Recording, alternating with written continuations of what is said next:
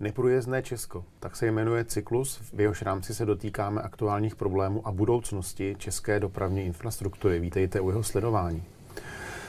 Dnes k nám do studia zavítal Jaroslav Komínek z KSČM, krajský zastupitel Ústeckého kraje. Dobrý den. Dobrý den. A také prezident Asociace pro rozvoj infrastruktury Tomáš Janeba. Dobrý den i vám. Dobrý den. Pane Komínku, eh, kvalita českých silnic a dálnic se v mezinárodním kontextu neustále propadá. Jsme například za některými africkými zeměmi. Jaký recept má vaše strana na to, aby se tento trend zvrátil? Tak já si myslím, že ten recept je poměrně eh, jednoduchý a myslím si, že není zaradatelné řeknu, že je to plánování. Potřeba plánovat eh, stav, výstavbu dálnic a silnic eh, nejlépe přes několik funkčních období vlád, aby to vždycky nepodléhalo změnu, změnách na ministerstvu. A výhodu to má i v tom, že pokud se udělá nějaký dlouhodobý plán, tak samozřejmě na to ministerstvo, na, vláda a sněmovna může navázat i rozpočet. Mm. A to financování je velmi důležitý. My jsme zažili v Ústeckém kraji, kdy e, vláda nám, nebo stát nám přispívá na údržbu silnic druhé a třetí třídy. Ovšem není to systémové. Je to každý rok podle toho, kolik zbyde peněz.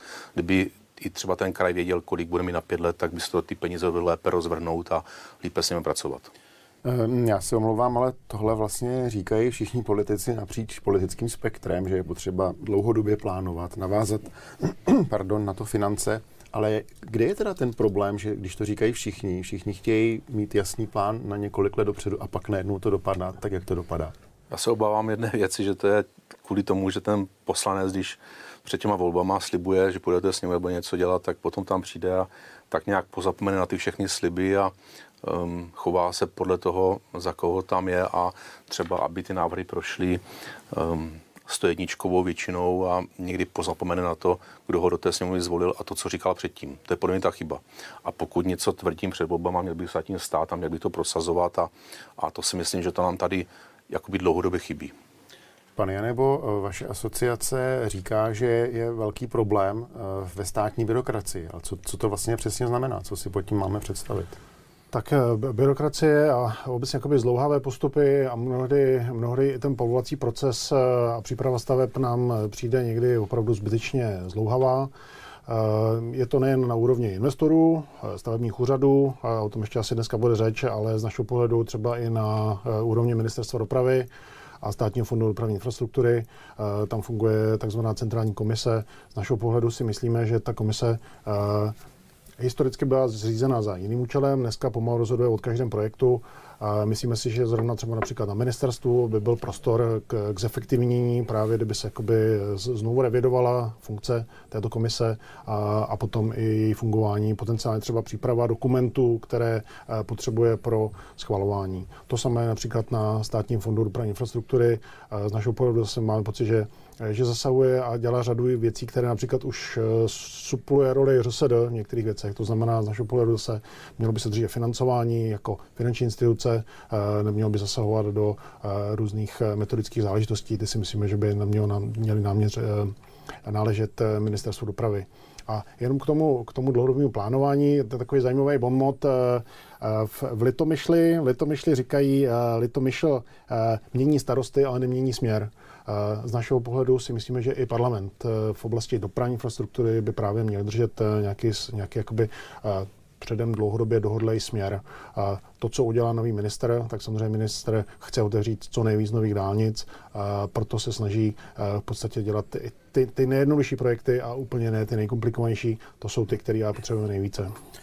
Nicméně máme tady nový stavební zákon. Může tahle, tahle ten fakt eh, ty, ty stavby vlastně urychlit, pane Komínku? Tak stavní zákon, eh, všichni se mm, tak nějak jako zaklínají tím, že byl schválen nový stavní zákon, nicméně stavní zákon v předchozím znění už umožňoval institut vyvlastnění což je jeden z velkých problémů výstavby silnic a dálnic a nejenom silnic a dálnic, ale i samozřejmě železnice protože se to někdo bál pouze využívat. Ale myslím si, že institut vlastně, kdyby k němu přistupovali vlády daleko zásadněji, tak mohlo odpadnout plno zbytečných řízení a e, ten stát je v tom ještě o trošičku na tom hůř než kraje, protože vstupují do toho různá netrošená dědická řízení a podobně a ten kraj si třeba dovede i poradit, ale ten stát ne a potom se to vzájemně, vzájemně tak nějak tluče. Ale v závislosti na nový stavní zákon určitě z důvodu infrastruktury, určitě myslím si, že to zrychlí, zjednoduší a klasický příklad, například dálnice D6, která vede přes tři nebo čtyři kraje z Karlovarské až do Prahy, eh, rozhoduje na každém území jiný stavební úřad, tak pokud by byl jeden centrální, pokud by jednotně jednal za celý úsek dálnice, zřejmě by to bylo rychlejší a efektivnější. Zmínil jste vyvlastnění, na druhou stranu jsme se už v jednom z předchozích dílů bavili, že 95% vlastníků je ochotno prodat své pozemky pro účely toho, aby stát mohl stavět dálnice. Tak není ten problém spíše v tom, že stát a jeho úředníci nedokáží formálně vyhovět těm zákonným podmínkám? No, řekl jsem to, je tam takovýto, takovýto kliše, oni se toho výrazu všichni bojí vyvlastnění, ale jak říkáte správně, mnoho těch Ehm, vlastníků těch pozemků by se třeba i dohodlo, ale ten stát je v tomhle liknavý. A možná i proto, že, jak říkám, řeší to napříč různýma institucema, řeší to kraje, řeší to stát, řeší to řese, řeší to zpráva železnic a podobně. Bylo by dobré, aby se to ujednotilo. Jeden, zastup, jeden institut zastupoval celou trasu a jednal se všema stejně. Pane nebo jak vy vidíte eh, tu roli toho nového stavebního zákona? Je dostačující nebo by byl potřeba ještě nějak vylepšit? Tak z našeho pohledu eh, si myslíme, že v této chvíli minimálně z pohledu té dopravní infrastruktury obsahuje všechno, co by obsahovat eh, minimálně měl. Samozřejmě eh, ty ambice by mohly být vyšší, ale teď je z našeho pohledu důležité, aby aby se, aby se ponechal tak, jak je, aby se s ním, aby jsme se připravovali na ten přechod. Samozřejmě ten přechod nebude jednoduchý, bude problematický, ale to s každou jakoby, systémovou změnou za nás je důležité, že k té systémové změně došlo.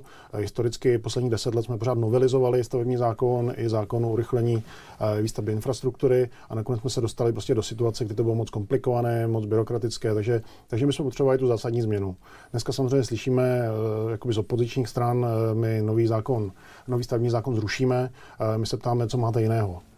Protože eh, pokud chceme se stavbami urychlit, eh, tak nemůžeme dalších, další čtyři roky připravovat nějakou jinou formu, eh, která de facto dojde k tomu samému, kam došel teď nový stavební zákon. A nehrozí tady na druhou stranu mm, právě i to, že než se úředníci s tím novým zákonem naučí pracovat, že budeme zase svědky toho, že ta stavební řízení bývají napadána a často úspěšně právě proti formálním pochybením, pane Komínku? Mm, tak já si myslím, že ten úředník, který to bude vykonávat, to vykonával už nyní. Akorát, že bude zaštítěn hlavičkou nějakého jiného úřadu, ale neměl by to být člověk samozřejmě, který tomu asi předtím nerozuměl, dělal něco jiného, takže tohle bych se určitě nebála. A naopak eh, vyhneme se těm problémům eh, růz, možného různého pohledu v těch krajích na danou věc, že to bude dělat jenom jeden institut. Ten tomu přistoupí jednodušeji. A co bylo řečeno, to je důležitý, nejenom, že by ta infrastruktura měla podléhat dlouhodobému plánování, tak i ten stavební zákon by měl, když už se schválit teďka chvilku platit, aby všichni podle toho zákona začali dělat a neustále se to neměnilo. Já odbočím, ale to s zákon 361 o provozu na pozemních komunikacích, 50 novel za 20 let kdo z těch řidičů víc, co to obsahuje. Takže, eh, takže i u toho stavebního zákona, pokud je schválen, nyní prošel sněmovnou po zdlouhavých peripetích, tak pojďme k tomu přistoupit, pojďme konečně dělat to, proč vznikl. Děláme to pro ty lidi, pro ty kvalitní silnice, kvalitní železnice a kvalitní cestování bezpečné. V tom se zřejmě shodnete, že ten stavební zákon by se teď měl nechat nějakou chvíli v vozovkách uležet.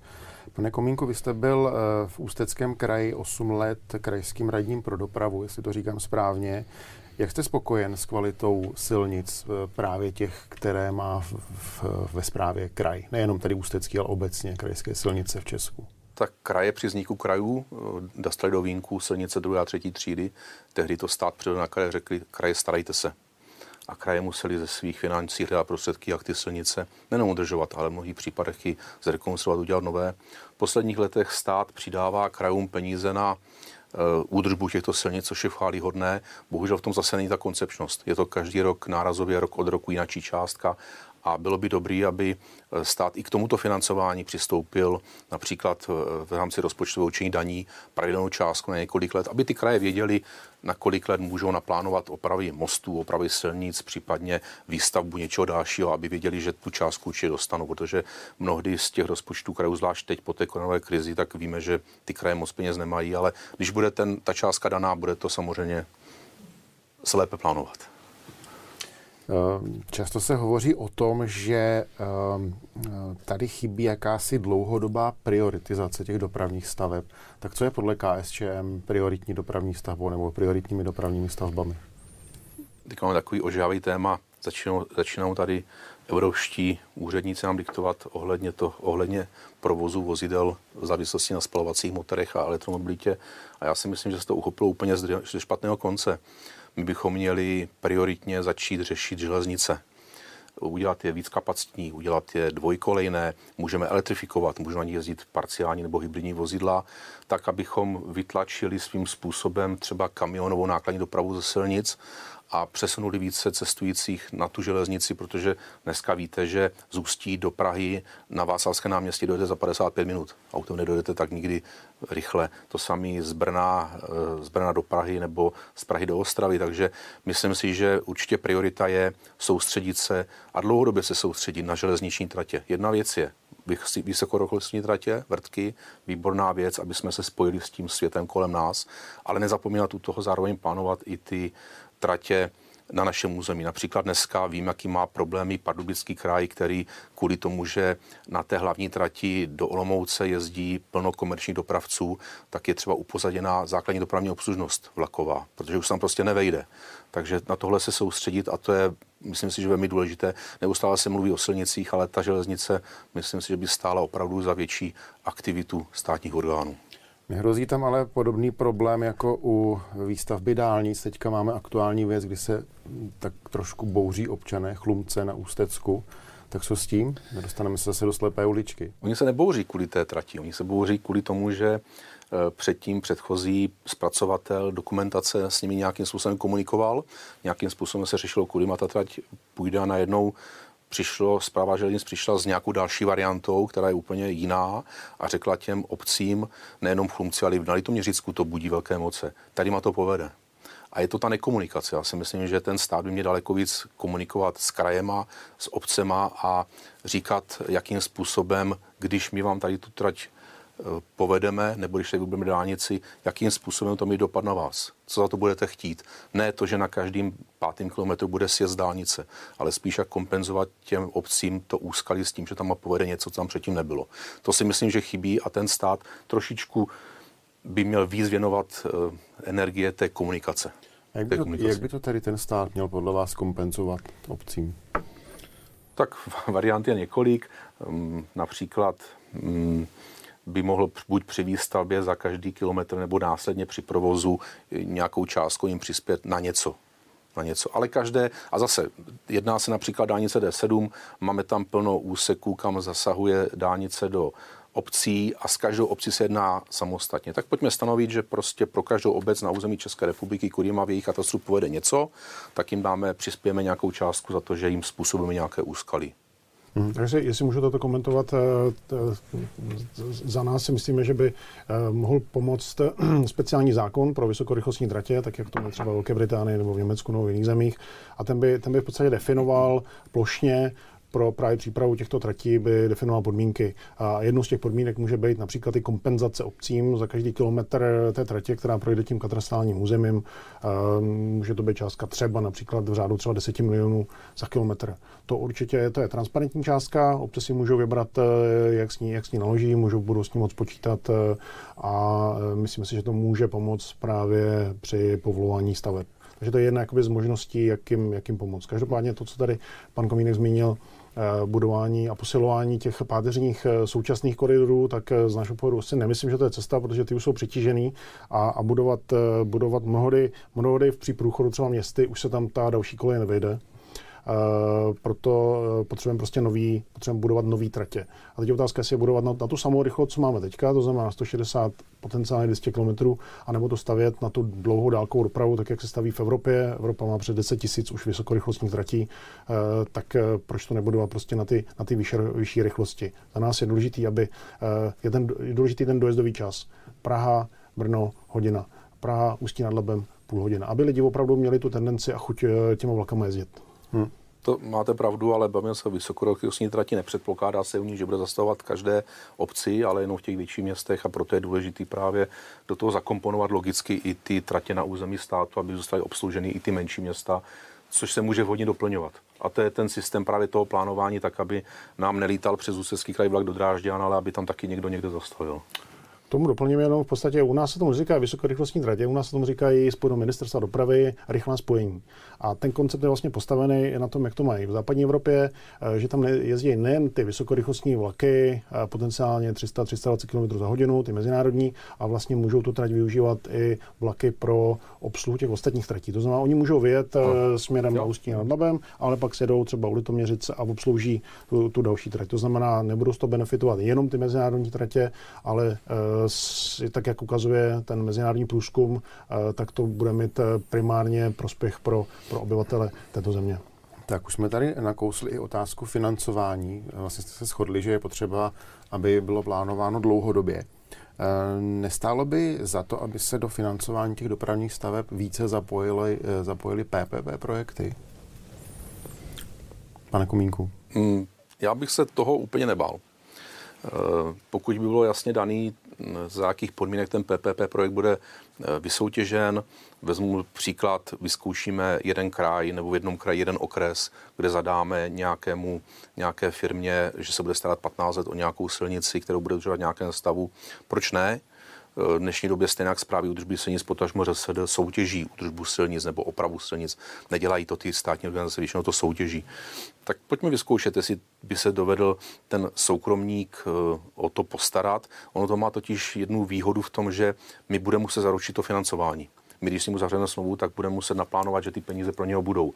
Když to, jak je to na krajích, jeden rok nám chybí peníze, tak prostě zprávě údržby se nic škrtneme 10, 100, 200 milionů. Takhle bychom nemohli. Takhle by ty silnice do, té, do, takhle by ty finance do, té, do těch silnic musely jít a i do případně dalších projektů, ale je to určitě, ne, já bych se to nebál, já bych se to nebál, je potřeba si to vykomunikovat a hlavně aby v tom, když to bude někde, aby v tom byli všichni v souladu a, a nebyly nějaký problémy s tím. No.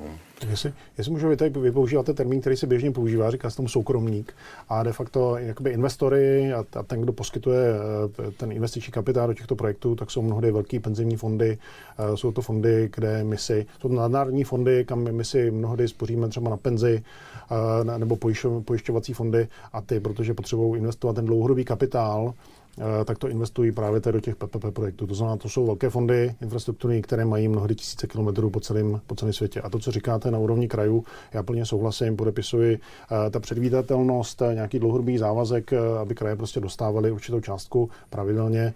Bylo by s tím určitě spojený nějaké podmínky, co týče jakoby toho řešení a, a kvality toho řešení, aby se ty peníze utratily opravdu smysluplně. Ale já to plně, plně podepisuji. A PPP na ty krajské dálnice, silnice by bylo, myslím si, že taky vhodné vyzkoušet výraz soukromníka srozumitelnější, než kdyby řekl já nestátní to, organizace. Já to chápu, já Takže to samozřejmě chápu. nestátní organizace. Eh, pojďme ještě se na chvíli vrátit k té prioritizaci.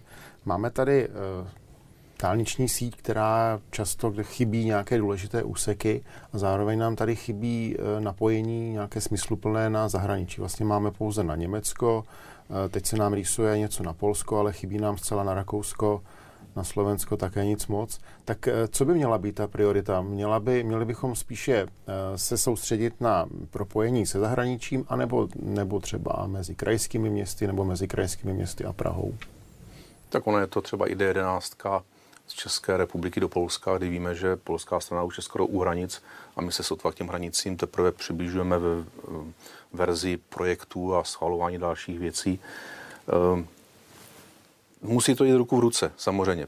Eh, určitě není dobrý, když eh, o tom rozhoduje nějaký národní investiční plán, který se zapracuje nějaký, nějaký radobý jakoby požitky nebo jakoby um, přání, ale je to opravdu tak, aby to v tom byl systém, aby se řeklo, pro nás je důležitý, aby z Brna se dokončil hlavní tak do Rakouska přes Mikulov, jednoznačně. Český Budějovice, Plzeň už je hotová, Rozvadov, Ústecký kraj, D8 taky už je hotová. Po 40 letech se dokončila konečně, takže hurá.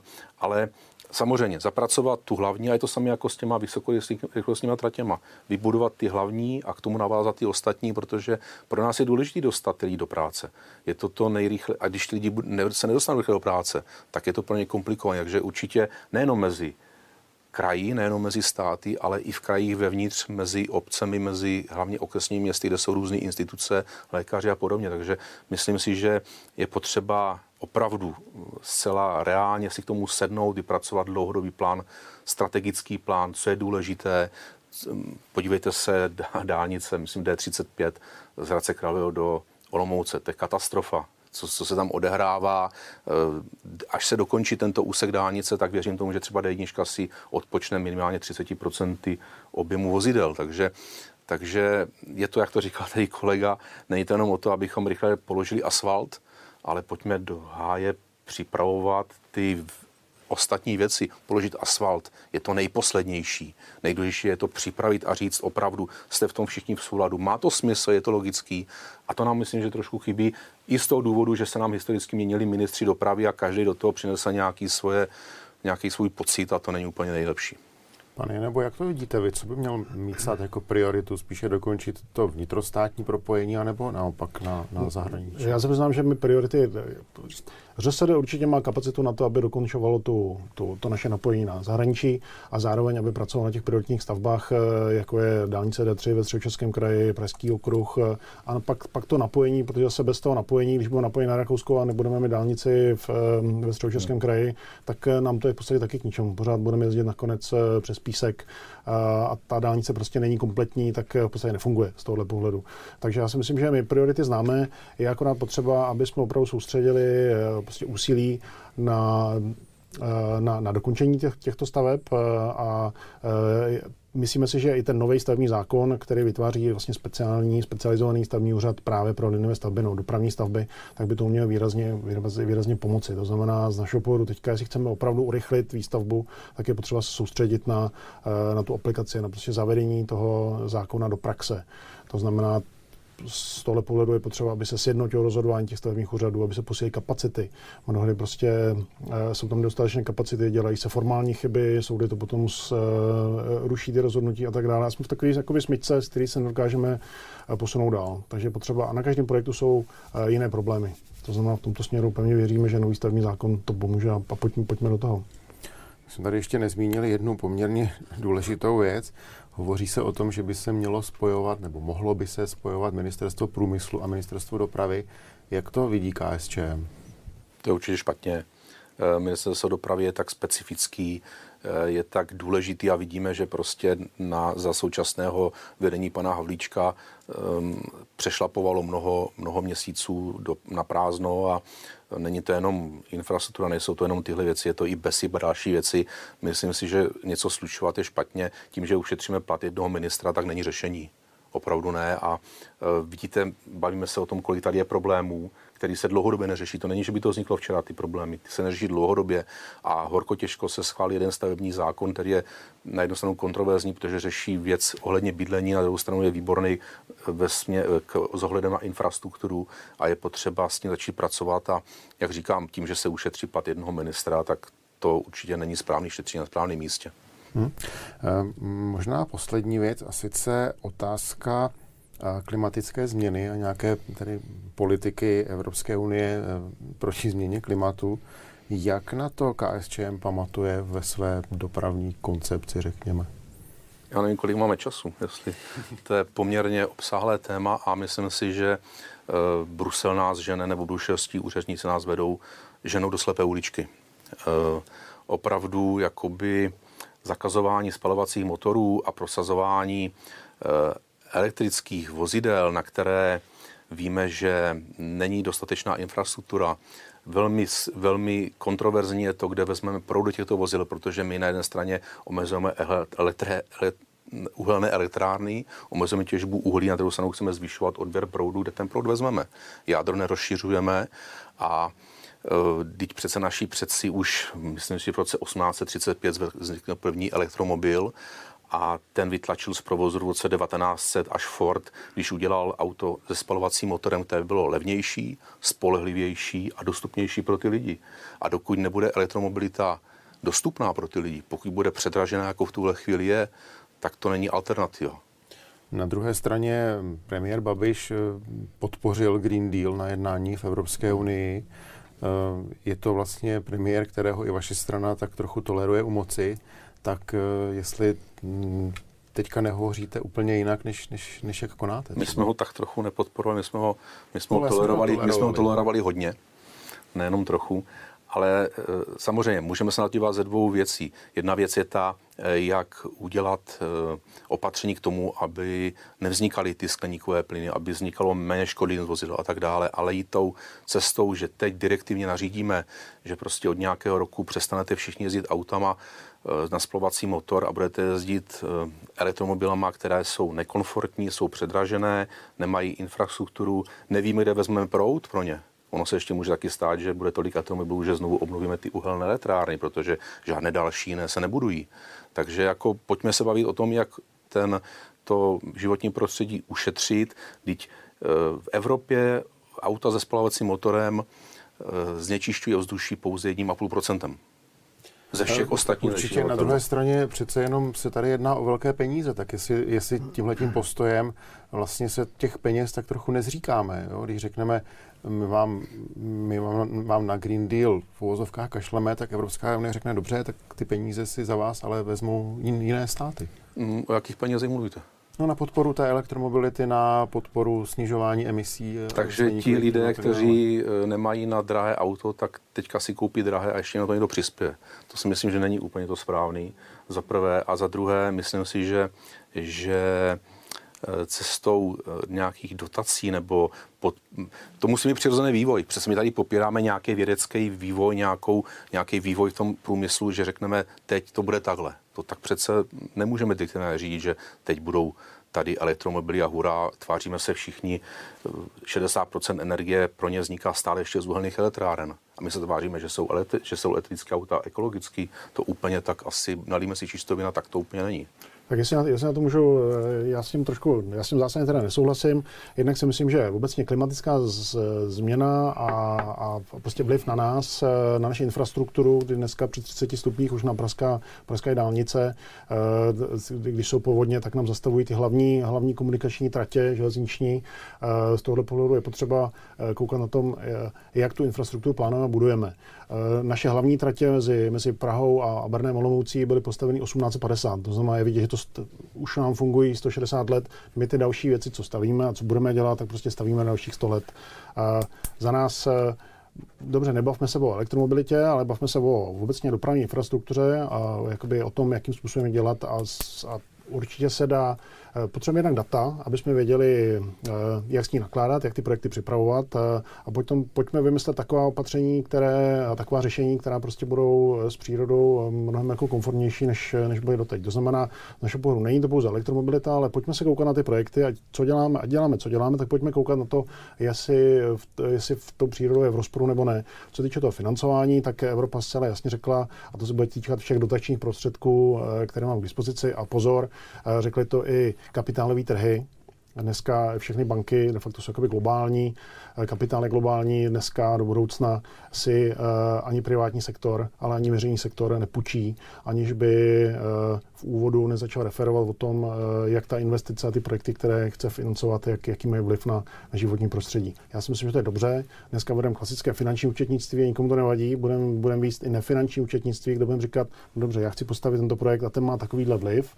A to nás, to nás nutí o tom přemýšlet jenom a potom hledat řešení. Já si myslím, že jsme na začátku dlouhé cesty a pojďme to prostě vymyslet.